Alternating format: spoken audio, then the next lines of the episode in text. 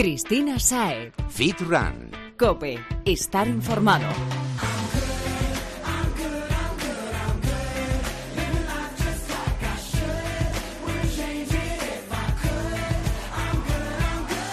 Muy buenas y bienvenido Fitrunner. Volvemos tras una semana un tanto particular, con un puente de por medio y un clima social un poco bastante muy polémico. Bueno, el caso es que aquí estamos y no es sino con unos invitados súper especiales que seguro que nos dejan grandes consejos para aplicar en nuestro día a día. ¿Qué, ¿Cuál es ese? Pues el de entrenar, cocinar, trabajar y o estudiar, lidiar con las tareas domésticas, hacer algo de vida social y esas cositas, tú ya me entiendes. Total, que como el tiempo es oro y queremos sacarle el máximo partido a lo que hagamos, vamos a empezar a sacarle juguillo a los expertos que están hoy con nosotros para ir organizándonos de forma cada vez más eficiente y así obtener unos resultados eficaces. Hoy el tema va a ser dulce.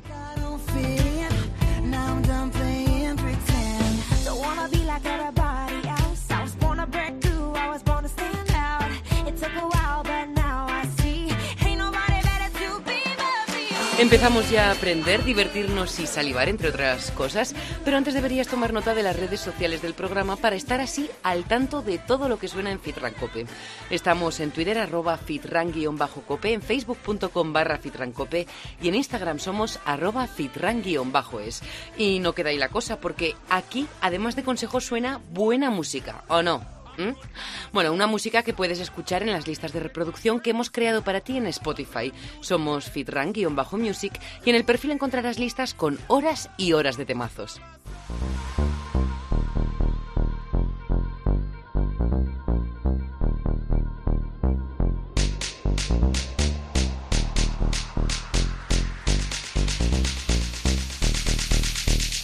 Temazos como este que te encontrarás en esas magníficas listas de reproducción.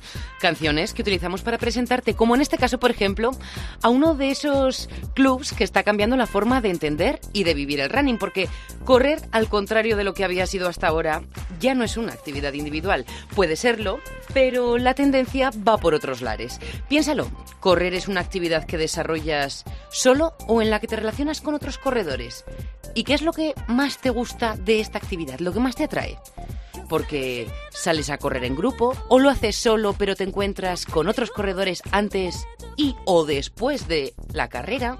Mm, y esas risitas tras una carrera o esos viajes para competir, pero con el de al lado.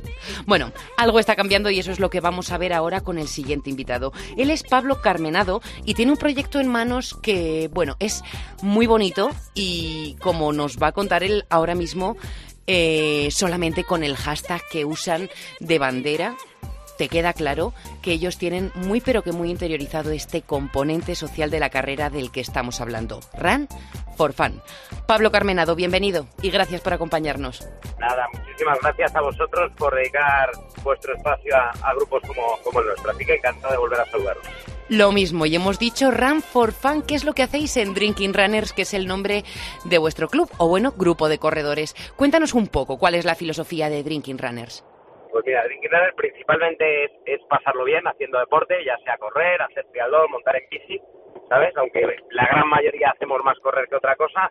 Y luego tenemos un componente eh, solidario y de diversión, por eso los hashtags. Nosotros tenemos dos hashtags, uno es el famoso Run for Fun, que es correr para pasarlo bien, y otro es el KMS de kilómetros por alimentos, que lo que hacemos es cada kilómetro que, competimos en carrera oficial, ya sea un triatlón, una marcha ciclista, un trail o lo que sea, donamos un kilo al Banco Alimentos. Mira, o sea que además de divertirnos, estamos ayudando a los más desfavorecidos. Correcto, eso es. Eso es lo que hacemos en Drinking Pues así da gusto, porque como digo, está habiendo además un cambio muy grande, ¿no? O sea, ¿qué es lo que ha pasado o cómo lo ves tú para que el running haya pasado de ser una actividad Mm, propiamente individual, como ha sido toda la vida, para ser esto, ¿no? Una actividad de grupo, para divertirse con los demás. Pues sí, es que como bien apuntas, mira, yo empecé a correr hace un montón y soy bien joven, pero como en el año 83 con mi padre, y es verdad que íbamos, éramos solos, o sea, en las carreras y todo no veías grupos de atletismo salvo los federados o los profesionales. Y es cierto que ahora cada vez hay más grupos que no son profesionales, son grupos de amigos que se juntan y se ponen el típico mote o el típico nick que les gusta y lo hacen más por pasar un rato agradable, una mañana, una tarde, por viajar, como mencionabas muy bien en la, en la introducción. Nosotros hacemos todos los años tres o cuatro viajes, pues siempre a una o dos maratones internacionales y luego más medias maratones de turismo. Pues hemos y estáis recordándolos todo el año. Todo el año, porque claro, viajamos con la familia, viajas con los niños, haces turismo y luego pues siempre echas carrillos, la parte de los solteros porque buscan algo más que diversión, la parte de los padres porque buscamos un poquito de ocio alternativo, bueno, en fin, es, es bastante divertido.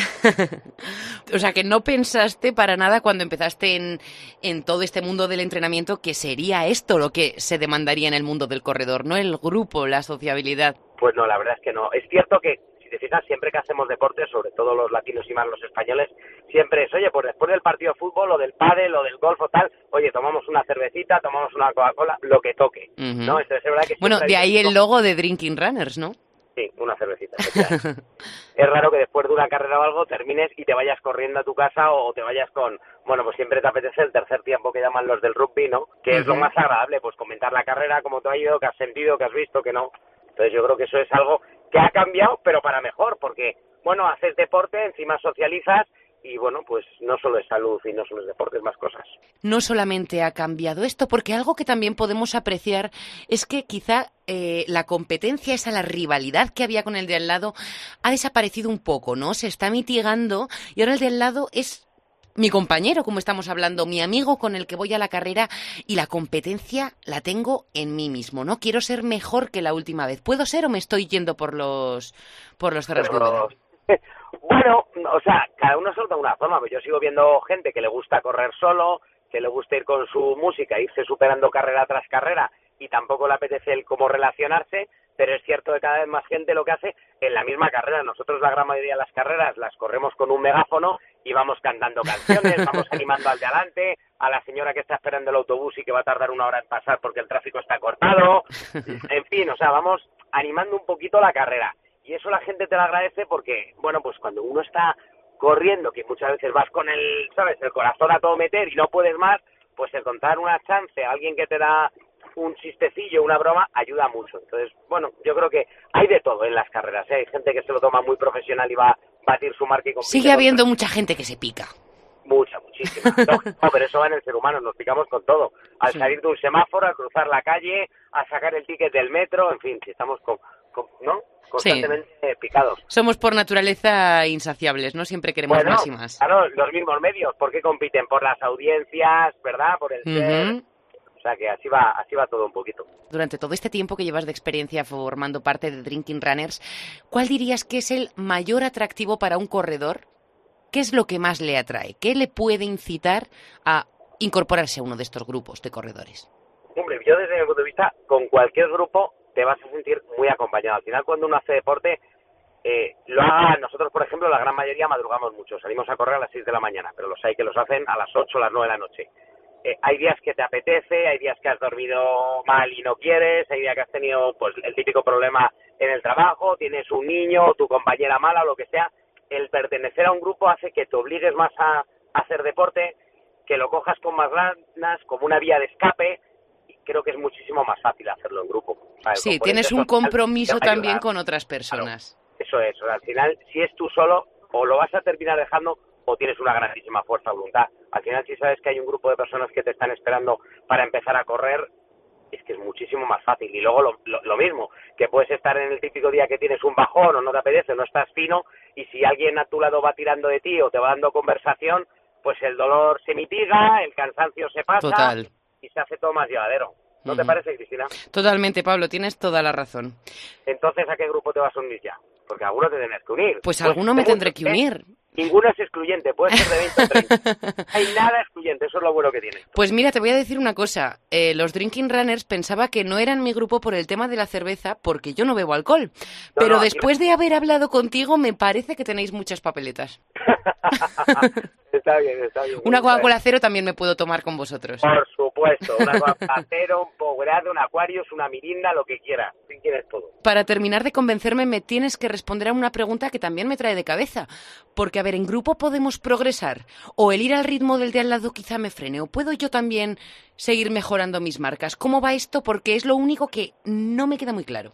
No, no, indudablemente en grupo creces mucho más, porque siempre dentro de un grupo los hay más rápidos o, más lentos que tú, con lo cual eso es adaptarte en función de tu evolución. Lo primero que hay que hacer es estar bien físicamente, conocer nuestros límites. Si hemos hecho nosotros, por ejemplo, siempre recomendamos hacer una prueba de esfuerzo. ¿Por qué? Bueno, porque uno puede tener lesiones que no conoce y tal, pero una vez que te unes a un grupo, siempre vas a progresar. O sea, es raro que perteneciendo a un grupo te estanques, porque siempre, siempre hay alguien mejor que tú, con lo cual te vas a animar en las series, que es cuando más notas los progresos o los rodajes, a ir un pelín más rápido, a llevar el corazón a unas pulsaciones mayores, porque cuando vas tú solo te terminas creo yo, ¿eh? muchas veces acomodando. Oye, sí, quedando en la zona de confort. Eso es, claro, y en final con el grupo, el, bueno, siempre hay una liebre que va a tirar de ti. Entonces, yo creo que creces muchísimo. Yo he mejorado en muchísimos aspectos, no solo en velocidad o en marcas, ¿eh? pues en compañerismo, en saber que a lo mejor no a todas las carreras tienes tú que llegar delante. Podemos aprovechar a tirar de un compañero, ayudar a alguien que no conocemos o,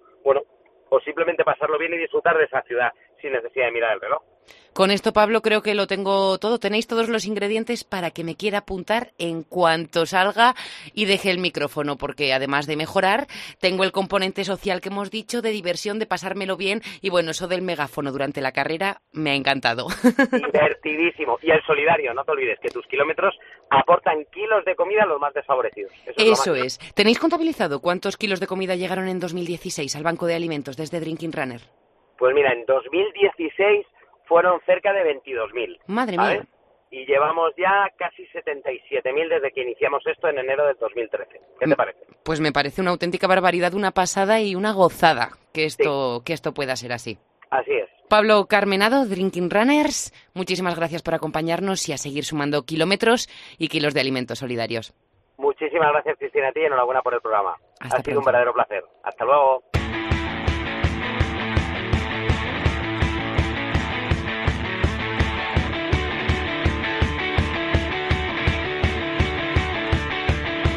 Hora del momento dulce. Mm, o bueno, no tanto. Ahora lo comprobaremos a ver qué opina nuestro gurú de la nutrición deportiva, Jesús Santín, que viene en esta ocasión para hablarnos del cheat meal, ese momento que a todos nos encanta. Bienvenido, Jesús. Buenas tardes, Cristina. Cheat meal. En anteriores ocasiones hemos hablado de que se trata de una parte importante y necesaria de nuestra dieta, así que no nos vamos a detener mucho en explicar el porqué de esta afirmación que acabo de hacer. Pero nos das así un par de pinceladas, unas razones rápidas por las que esto es así, para quien no nos haya escuchado en el programa anterior. Venga, perfecto. Lo más importante de la cheat meal es la sensación de libertad que te da la dieta. No estás con ese agobio de pensar que no puedes fallar, que no tienes un margen o que no puedes meter esos alimentos que te apetece tomar y que se hacen imprescindibles para ti por un motivo fisiológico o, psicológico. Luego, regulan hormonas al alza que suelen regular a la baja con cualquier dieta restrictiva. Es decir, al final nos sirven para regular la grelina, responsable del apetito, la leptina, etcétera. Y en caso de personas que estén haciendo una dieta de crecimiento muscular y pues necesiten muchas calorías, es una manera fácil, cómoda y agradecida de incrementar el, total calórico. Entonces, tiene su cabida, tiene su necesidad, es parte de la dieta, pero siempre con, el sentido que, de contextualizarla en lo que vamos a utilizar. Porque mm, en qué puede consistir una comida trampa, porque creo que aquí es donde encontramos el mayor problema. Las redes sociales se están volviendo locas y se plagan, sobre todo los fines de semana, de fotografías en las que no vemos más que grasas y azúcares en platos que fácilmente puedan tener 5.000 calorías. ¿No? Entonces, mm, ¿nos das un ejemplo de lo que de verdad puede ser una comida trampa? O, oye, a lo mejor me estoy colando y estos platos, estas imágenes que vemos sí que lo son trampa es todo aquello que no sea la comida de dieta. Ahora, mm, lo que he dicho antes, contextualizar. ¿Tiene fundamento, tiene sentido a nivel fisiológico dentro del encaje de la dieta que una persona ingiera 5.000 calorías, 4.000 calorías, es decir, de una manera masiva alimentos sin control? No, eso no deja de ser una ansiedad volcada en la comida o no deja de ser un trastorno alimenticio en el que me estoy privando, privando, privando para luego columpiarme con, con, lo que voy a comer fuera de dieta. Entonces, una comida trampa bien entendida tiene que cumplir la función que hemos explicado antes y para eso se tiene que adecuar al individuo. Es decir, una persona que a lo mejor esté con una dieta bastante recortadita en hidratos, puede ser una comida trampa más limpia, es decir, subir esa cantidad de hidratos, o puede ser una comida trampa un poco más sucia, que sea, por ejemplo, en forma de una paella, ¿vale? Que tiene un poquito más de condimento graso, etcétera. Esas son las escalas. Eh, si eres una persona que pesas 80 kilos eh, y estás en un predefinición, no requieres lo mismo que una persona que pesa 50 kilos y está en un periodo de volumen. Entonces, al final creo que la gente utiliza mucho la comida trampa para desquitar esa ansiedad, pero ese mismo intento de desquitar ansiedad genera más ansiedad por intentar comer en una comida todo lo que uno sea capaz. Y al final vienen esas ingestas masivas que dices no tiene ni pies ni cabeza. Entonces, yo recuerdo las primeras comidas trampa que hacía cuando yo empezaba a entrenar, es que recuerdo la compra y digo, parece que para una comida trampa era la compra de una semana, parecía un, cumpleaños, pues decía, claro, quieres comer todo en una comida. Lo que has echado de menos el resto de días, ¿no? el dulce, el salado, lo como frito. Solo tengo esa opción, tengo que meterlo todo ahí. Y al final luego te das cuenta cuando pasan los años que te vuelves más selectivo. Quieres cosas en concreto en función de lo que te falta a tu organismo. Yo, por ejemplo, en periodos de definición más, más severos, pues sobre todo me pide sushi, me pide arroz, me pide pan, me pide hidrato. En periodos a lo mejor de más cantidad de comida, me pide más comida grasa por cambiar de sabores, entonces me pide más una hamburguesa, me puede pedir más, a lo mm. mejor en esa línea, pero es un plato concreto y razonable, no como ni por asomo esas cantidades que comía antes, esa necesidad de meterlo todo, no pasa nada, ya habrá otra comida libre otra semana, no, no es problema. Y entonces, ¿qué crítica harías de estas comidas a las que me estoy refiriendo? ¿no? Una hamburguesa, pongámonos, por ejemplo, con sus 300 gramos de carne, su bacon, su queso, que viene acompañada con unos pequeños o unos nachos de entrante y además un postre de estos que el pedazo de tarta es un topping en lugar de ser el postre propiamente como lo que solíamos estar acostumbrados, ¿no? Porque al final la tendencia, Jesús, va por ahí. Pues depende de la persona, es decir, si eso se lo está comiendo una persona, tal cual lo has detallado, mm, de mi peso o de mi complexión, bueno, es una comida razonable. Ahora, cuando ves comerte eso multiplicado por tres o ves comerte eso a una muchacha de 50 kilos, eh, creo que comes más con los ojos. Oye, ¿y a una muchacha de 65 cómo le caen? Pues al final volvemos a lo mismo. O sea, si tú eres una persona de comer, pero dudo mucho que una persona que se mueva en esos rangos de pesos en una definición que las calorías son muy ajustaditas, su sistema digestivo sea capaz, ya no digo de absorber, sino de tolerar esa cantidad de comida sin que se ponga mala. De hecho, muchas veces me dicen, me he pegado una tripada, bueno, el último donus lo metí con calzador, ¿qué necesidad tienes? Entonces ahí demuestra que hay una ansiedad de base que se intenta mitigar con, esa ingesta masiva. Estas comidas, si las hacemos tan copiosas, tan bestias, tan brutales como estamos diciendo, pueden hipotecar nuestros resultados. Quiero decir, es, se convierte en contraproducente. El cheat meal en vez de una ayuda es una piedra en el camino si al final lo metes todo en una comida, mm, lo que va a hacer es que tu cuerpo no va a ser capaz de digerirlo. Entonces lo vas a expulsar o porque lo vas a vomitar o realmente no vas a ser capaz de absorberlo. Hay gente que al final con las comidas trampas es verdad que hay que reducírselas a lo mejor a una, dos a la semana o quitárselas, porque sí que es verdad que al final el total calórico le prima y no alcanza. Entonces ya quiere un objetivo muy estricto, muy definido y, y ya la comida trampa a lo mejor las últimas semanas ya hay que quitarla y ni sí que se va a hacer. Normalmente, una, mantenerla durante toda, toda, toda la preparación se puede, incluso dos, pero mínimo una. Y ya te digo, quitarla es ya en casos muy, ya muy extremos. Sí, igual para una persona que va a competir o Efectivamente, algo o una persona que llega un momento en el que su dieta es baja porque no tiene una muscularidad alta, porque no tiene un gasto alto, y cuando metes ese nivel de ingesta, se va mucho de madre el nivel calórico total. Al final, entonces, sí que tienes que tener un poquito más controlado, tiene que ser algo más en unas cantidades determinadas o de una procedencia de alimentos determinados. O sea que más allá de nuestra indigestión, realmente a lo que viene siendo nuestro objetivo físico, mm, afectará o no dependiendo del balance calórico final, pero podríamos permitirnos estos grandes pecados. Sí, sí se puede. Bueno, ¿y a nuestra salud esto cómo afectaría? Pues en principio lo que hemos comentado. Si te pasas ingiriendo cantidad de alimentos, te intoxicas. Realmente estás intoxicando el cuerpo con una cantidad de comida que no puede digerir. A nivel sensación, pues malestar, gases, problemas digestivos, pero realmente no estás generándole un problema de, por decir, bueno, me voy a comer una hamburguesa, no va a subir el colesterol de golpe. Es decir, el cuerpo al final no es lo que comes, todo lo que absorbe. Y como partimos de la base de que no vamos a ser capaces de absorber esa cantidad de nutrientes que hay ahí, sean los que sean, grasos, azúcares no, no, no genera un problema como tal a corto plazo. Si nosotros insistimos en meter muchas comidas libres, mucha cantidad, pues al final sí, porque estamos convirtiéndolo en parte de la dieta. Entonces, quieras que no, es una cantidad de comida si hacemos la comida de base panceta todos los fines de semana y en vez de una son dos, pues al final volvemos a lo de siempre. Es la suma de todo lo que hacemos, nuestro resultado y nuestro nivel de salud. Bueno, podemos decirles entonces a todos los fitrunners que si el día siguiente a una comida de estas bestiales se lo pasan en el baño, es algo normal e incluso positivo para su cuerpo, su salud y para todo. Jesús, a fin de minimizar los efectos negativos de estos cheat meal bestiales, mmm, sobre todo psicológicamente, ¿no? Porque volvemos a lo mismo, la cabeza siempre es lo más importante. Mmm, son muchos, cada vez más los que utilizan unas pastillas que se están poniendo de moda que se llaman bloqueadores de hidratos. Mm, ¿Cómo ves este tipo de productos? ¿Funcionan? Bueno, al final volvemos a lo de siempre. La capacidad que tienen de minimizar el impacto de los hidratos o de las grasas es limitado.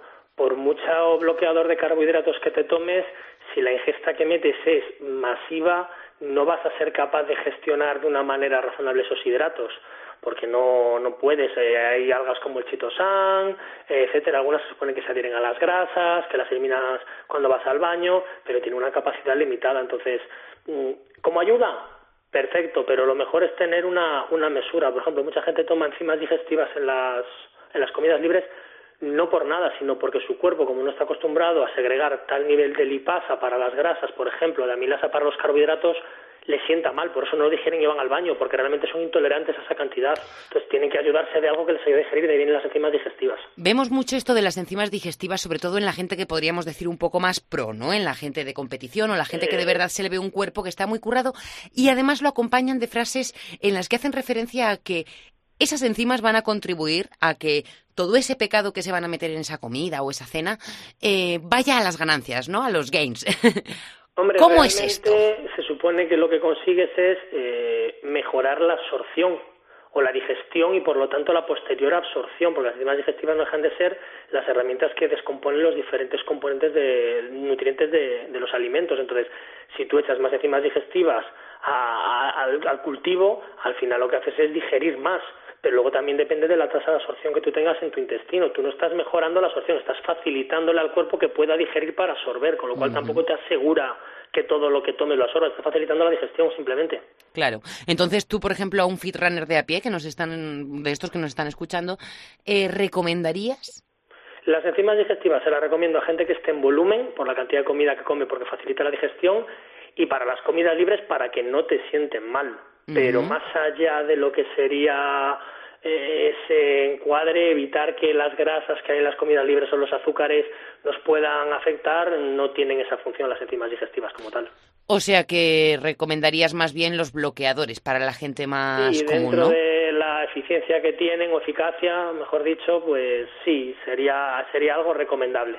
Bueno, pues antes de despedirnos, ¿algún otro consejillo para mm, contrarrestar un poco el impacto de esta comida, para digerirla mejor? Porque ya hemos dicho que, dado que prácticamente no tendrá un impacto sobre nuestro objetivo físico, mm, para que no lo tenga en ese, en ese rato y nos vayamos a la cama con un dolor de tripa que no nos deje dormir. Recomiendo una cosa, bueno, dos. Primero, hacer siempre las comidas previas a la comida libre porque uno va a ir más saciado y no va a ir con tanta sensación de hambre. Eh, pensar bien qué es lo que se va a comer y tenerlo controlado, no con los ojos, sino de verdad qué es lo que me apetece, que no he comido en toda la semana y que tengo con esa idea y meterlo ahí para que así también se me, se me quite. Yo sé de una que lo va planificando a lo largo de la semana. Y luego también muy importante, por ejemplo, a mí me va muy bien hacerlo en la cena. ¿Por qué? Porque al día siguiente me levanto y es un día nuevo. En cambio, si lo hago en la comida, cuando estás en una dieta mucho más severa, eh, la merienda y la cena o si posteriores comidas que te toquen hacer siempre son menos palatables, menos agradables de comer o son más pequeñas y entonces la sensación que te deja es de, menos apetencia. En cambio, si lo metes en la cena, pues ya al día siguiente te levantas y es un día nuevo. Entonces, para mí va mejor siempre que no te pases comiendo porque entonces vas a dormir mal, claro. Uy, incluso fíjate, yo pensaba que quizá era mejor la comida porque en la cena te vas directamente a la cama o bueno, quizá tú y además conociéndote seguro te das un paseíto antes de. Realmente nos ponemos intrínsecos sería a lo mejor el desayuno. Tienes todo el día para consumirlo, pero como tampoco vas a hacer nada diferente como para consumir ese nivel calórico tan alto, no te va a marcar la diferencia entre hacerlo en la cena, en la comida o en el desayuno. Oye, pues con esto Jesús creo que me ha quedado bastante claro. Creo que mi próxima comida pecado eh, va a darme por lo menos menos dolores de cabeza. y espero que a los firranes que nos han escuchado también. Veremos si el próximo fin de semana somos capaces de controlar nuestra ansia y hacemos una comida libre mm, un poco menos agresiva, aunque tirando la casa por la ventana. Pues sí, la verdad que sí, a ver si por lo menos sirve para que la gente controle lo que está comiendo y, tenga un poquito más de, cabeza. Bueno, te lo contamos, Jesús, cuídate. Un saludo. Fitrunner, ya has visto que ni nuestro Jesús Santín, eh, que es bien estricto con la dieta porque lo que quiere es que llegues a tu objetivo, te quita esos placeres del fin de semana, al contrario, son necesarios. Y si quieres llegar a tu objetivo con él, algo que de verdad puedes conseguirlo sin sufrimientos, te lo digo por experiencia, Visítale en la calle Hernani número 15 de Madrid. También puedes llamarle al 91 534 0905 o si te va más esto de las redes sociales, busca Balance Fit Club, Balance Fit Club en Facebook y le mandas un mensajito. Como te digo, tu objetivo está más cerca si sigues el camino correcto. Cristina Sae. Fit Run. Cope. Estar informado. Don't pick up the phone, you know he's only calling cause he's drunk and alone. Two, don't let him in, you have to kick him out again. Three, don't be his friend, you know you're gonna wake up in his bed in the morning. And you ain't getting. I got no him. Con las alarmas encendidas tras escuchar lo que nos ha contado Jesús Santín sobre estas sobradas de comidas que nos metemos cada vez con más frecuencia, vamos a hablar con el siguiente invitado a ver si él nos deja la conciencia un poquito más en calma con sus consejos y su experiencia. Amante de la crema de cacahuetes, apasionado de las hamburguesas y, como no podía ser de otra forma, loco de los quesos. Es la mayor expresión del yin y el yang que podemos encontrar en un rango muy amplio de kilómetros. Se pone fino filipino, pero oye, el tío marca abdominales. Rubén García, muchísimas gracias por atendernos. Hola, muchísimas gracias a vosotros. Evidentemente lo del cheat meal es algo que tienes perfectamente interiorizado, pero para ponernos en situación, ¿qué es lo que tú consideras una comida trampa? Bueno, a ver, está, mm, está claro que las comidas trampa, comidas libres, cheat meal, bueno, tiene muchos nombres, ¿no? Pero al final son esas comidas que quizás se alejan un poco más de la dieta que, que, tiene unas pautas, ¿no? Que pues está marcada bien por tu dietista, nutricionista o, por, igual el entrenador personal. Son esas comidas en las que pues eh, no mides, no mides las cantidades y pues simplemente comes sin poner tanto ojo a la báscula o a otras cosas que cuando estás en regímenes de dieta sí que sí que lo harías, ¿no? Que con eso tampoco quiero decir que tengan que ser eh, comidas de, pues venga, viva la vida, sin medida y a lo idiota, como eh, hasta, las, hasta que me explote la tripa, ni mucho menos. Si una comida libre para mí es una comida en la que, pues, si a lo mejor estoy eh, muy bajo de carbohidratos por mi dieta, pues igual en esa comida, pues evidentemente me doy mis, mis caprichos y mis lujos, pero tampoco es cuestión de acabar en urgencias. Bueno, vamos a definir bien caprichos y lujo, Rubén, porque en el día a día no hacen más que surgir ocasiones tentadoras. Que si el festivo, porque lo es el día de tu cumpleaños, que en tu caso ha sido este mes, o porque tienes una cena, un día corriente a la que no puedes faltar, aunque bueno, ¿qué, ¿qué te voy a decir a ti? Que te vemos con caprichitos prácticamente a diario en el Instagram. Total, que empiezas a sumar y son unos cuantos momentos. ¿Cómo hacemos para no ser los raritos del grupo, pero también evitar que todos estos saltos en la dieta pasen factura?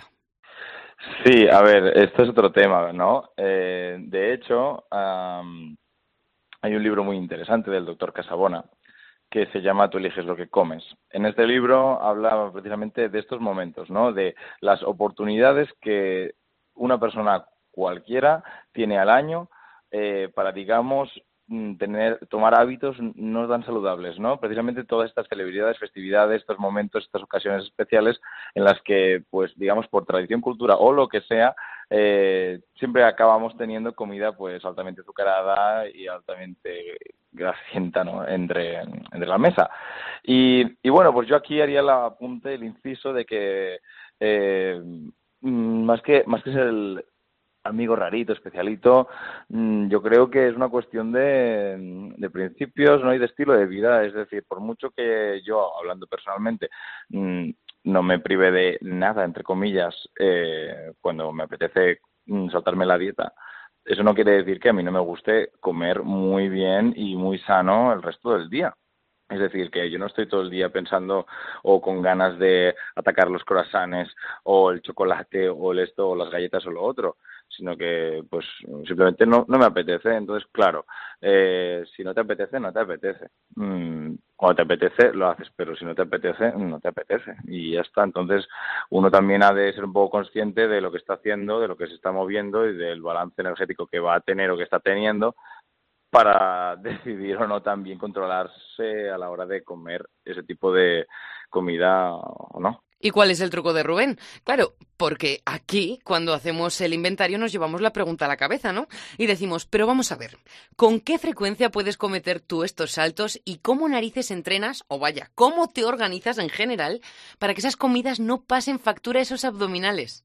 Claro, pues fíjate, yo, yo soy un alto defensor de las comidas libres, de darse caprichos, de mimarse más, porque eh, por culpa de regímenes muy estrictos de dieta y por pautas extremas, eh, lo que consigues es eh, llegar, digamos, al objetivo que te habías marcado físico, superficial al final, ¿no? Y eso te da una satisfacción bastante momentánea que podrá ser más larga o menos, pero, pero que no, no perdura en el tiempo, sino que luego pillas atracones, ¿no? Entonces, estar tan restringido y tener un acceso tan limitado a todo este tipo de comida, entre comillas, prohibida, y de repente un día te abren la puerta a la, tienda de las golosinas y las chucherías, entonces vas y te pones como te pones y eso no es plan. Yo soy partidario de que cada día, es que cada día, y me lo aplico a mí mismo, cada día te des un pequeño capricho. Y por un pequeño capricho no, no, me refiero a que cada día te comas un donut, ni mucho menos, sino que cada día eh, pues mm, elijas algo que a ti pues te guste mucho y que en, en, una medida responsable eh, pues digas mira yo he entrenado he hecho mis comidas y ahora en este mismo y en este momento después de ah, después de la comida o el momento que sea eh, pues me como esto porque me apetece muchísimo y pese a que no está en mi dieta como pues incluido mm, me lo doy porque sé que no va a pasar nada. 200 300 calorías no no sé qué no sé qué es lo que se comerá la gente, eh, llamémoslo capricho, ¿no? Puede tener, pero de verdad eso no va a afectar en ningún momento al rendimiento, a, nivel físico, a nivel estético, mm, no va a afectar. Pero claro, el problema está en esos atracones, en, esos superávits tan desmesurados. Entonces yo, claro, yo me los pauto así, yo entreno mucho, y como mucho, pero como muy sano. Me gusta mucho comer súper saludable, pero ser flexible y de que si de momento de X me apetece comerme esto, este, trocito de chocolate, no hablo la tableta, hablo un trocito, o, o, quiero pues, esta galleta, no el paquete entero, pues, pues oye, Mm, yo no tengo ningún problema. Con cabeza y compensando con un buen entrenamiento, no hace falta pasar penurias con la dieta. Y mm, de eso eres claro ejemplo para las decenas de miles de personas que te siguen a diario. También soy responsable y también soy consciente de que pues ese día a lo mejor he entrenado y yo cuando entreno, eh, o sea, entreno muy fuerte y muy, muy, muy intenso. Entreno mucho y muy intenso. Entonces, claro, mm, si juegas a, los balances, te salen los números. Hmm. Ahora, entonces, lo que nos tienes que contar es la técnica aplicar cuál es, ¿no? Quiero decir, ¿el cheat meal se compensa entrenando el día en que cometemos el pecado o el día después? E importante, Rubén, ¿más cardio significa eliminación más efectiva de los excesos de ese cheat meal? No, realmente eh, al final es todo un balance de calorías. es decir, es un balance energético y y no hay más, son números. Entonces, da igual el modo en que lo hagas, está claro que pues a nivel gasto energético es quizás más interesante hacer ejercicios de alta intensidad cardiovascular y ejercicios de pesas, pero realmente en una hora intensa del ejercicio que sea, Mm, no, podrás quemar no más calorías de las que de las que pues tienes tú por límites naturales no entonces al final lo que tiene sentido es realmente eh, entrenar regularmente pero hacerlo de verdad porque la gente por desgracia eh, la, persona de a pie subestima muchísimo lo que eh, perdón infravalora mucho lo que come y, y se valora muchísimo lo que se mueve. Entonces se, piensan que consumen muy pocas calorías cuando lo hacen y que queman muchísimas cuando se mueven. Y realmente no es así. Es muy sencillo ingerir eh, 5.000 calorías en un momento. Mm, pero quemarlas a lo mejor te va a costar cuatro o cinco horas de un ejercicio intensísimo mm, a las cuales el oficinista o quien sea que tiene pues un trabajo en el que está sentado muchas horas no, no, no puede gestionar luego en su día porque no tiene el tiempo y evidentemente las ganas para hacerlo. Entonces, claro, mm, aquí el truco es, es ser un poco consciente de eso. La dieta es una cosa, es una cuestión de cantidades, de dosis, no, no, no hay más. Entonces, saber elegir los alimentos, mantener una línea mm, saludable, pero que pues en algún momento dado quieras escaparte de ella, no es, es un poco es un poco el qué, ¿no? de todo esto, pero sobre todo moverse, sobre todo entrenar y hacerlo de verdad, porque claro, a mí me lo preguntan siempre, es la pregunta que siempre está a mi alrededor, ¿cómo haces para mantener ese cuerpo, para mantener los abdominales, para seguir estando definidos y cada día te veo comiendo esto, lo otro, y bueno, yo es que entreno como si no hubiese un mañana, todos los días. Soy motivado, ya como queráis, pero yo lo doy siempre absolutamente todo en cada entreno y el entreno es muy completo, tiene pesas, tiene cardio, algunos días continuo, algunos días intervalos, yo siempre voy variando, ¿no? Para que el cuerpo no se acostumbre, pero es que luego, claro, la gente se queda con lo que tú comes libremente, ¿no? Con eso que está, digamos, prohibido en la dieta, pero ellos no se quedan con los cinco tuppers que le, que le han sucedido detrás, ¿no? Entonces, eh, claro, yo como muy bien, yo como muy, muy sano, muy flexible, y eso es lo que me permite pues ir jugando así y que pues tenga un equilibrio mental increíble, que es al final lo que te salva de atracones, te evita pues un montón de eh, digamos eh, salidas, ¿no? De, de, decir no me lo acabo todo y como si no hubiese mañana y como y como y como hasta reventar. Eso, eh, estas, estas pequeñas cosas son las que te ayudan a gestionar eso.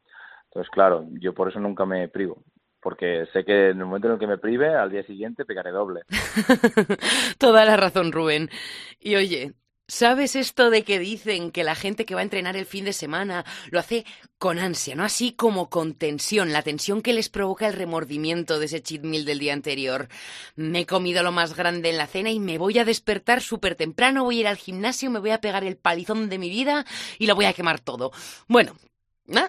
Haznos alguna recomendación para afrontar ese día con éxito y no volvernos locos.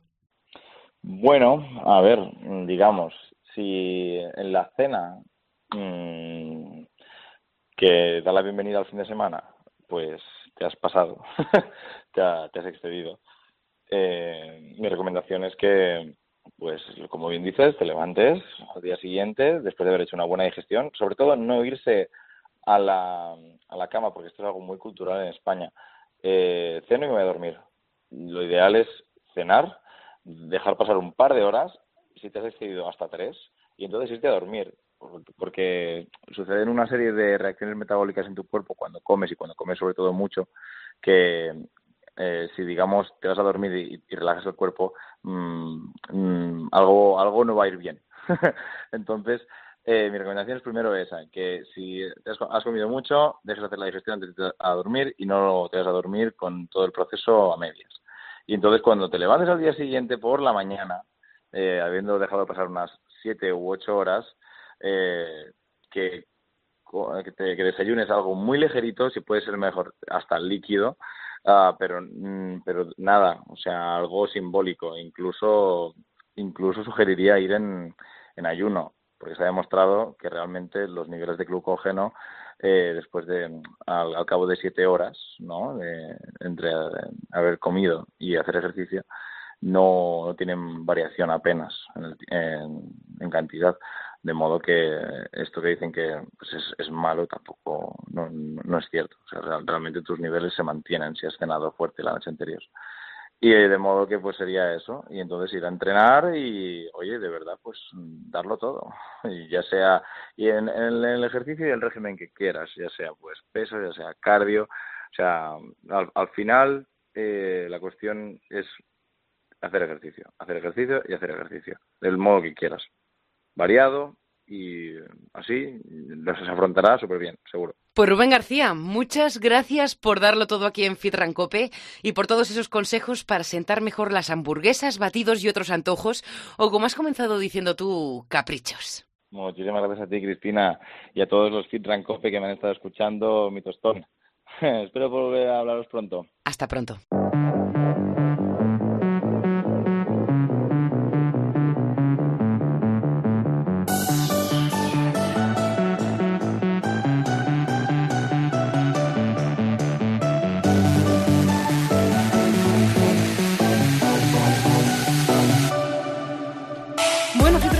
Ha sido un programa intenso en el que ha hado tiempo para todo. Salud, entrenamiento, alimentación, más alimentación, más dulce, más grasa, mm, más azúcar. y como siempre, risas y grandes personas que han compartido con nosotros su experiencia, lo que saben, lo que han aprendido y lo que creen que nos puede venir mejor. A todos ellos, gracias.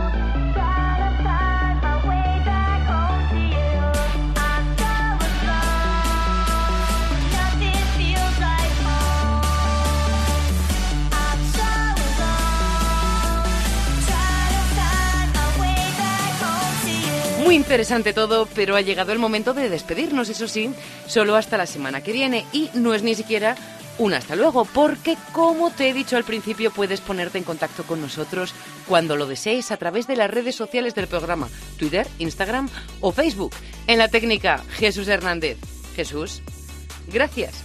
Y ahora a aplicar lo aprendido con paciencia, constancia y sin olvidarte de por qué lo haces, porque lo más importante de todo esto es estar sanos, sentirse bien y ser felices. Y como acaba de decir Rubén, hacer ejercicio, hacer ejercicio y hacer ejercicio. Descansa y seguimos en contacto, Fitrunner.